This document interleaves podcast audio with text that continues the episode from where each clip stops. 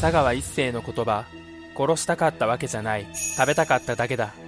幼い頃から病弱だった佐川は叔父から聞いた物語の影響で人を食べることに興味を覚えました。彼が最初に行動を起こしたのが大学在学中。食事目的でドイツ人女性宅に侵入。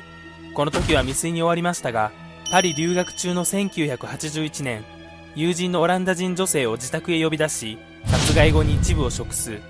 すぐに逮捕されましたが取り調べで佐川が言った腹膜炎を通訳が脳膜炎と誤訳。そのため心神喪失での犯行と判断され不起訴処分となりました。帰国した彼を雇う会社はなく素性が知れると友達は去っていきました。2010年のインタビューでは今は沖縄の女性に食欲を感じますと発言。その後脳梗塞を起こし歩行困難となり生活保護に。2022年11月24日没。73歳でした。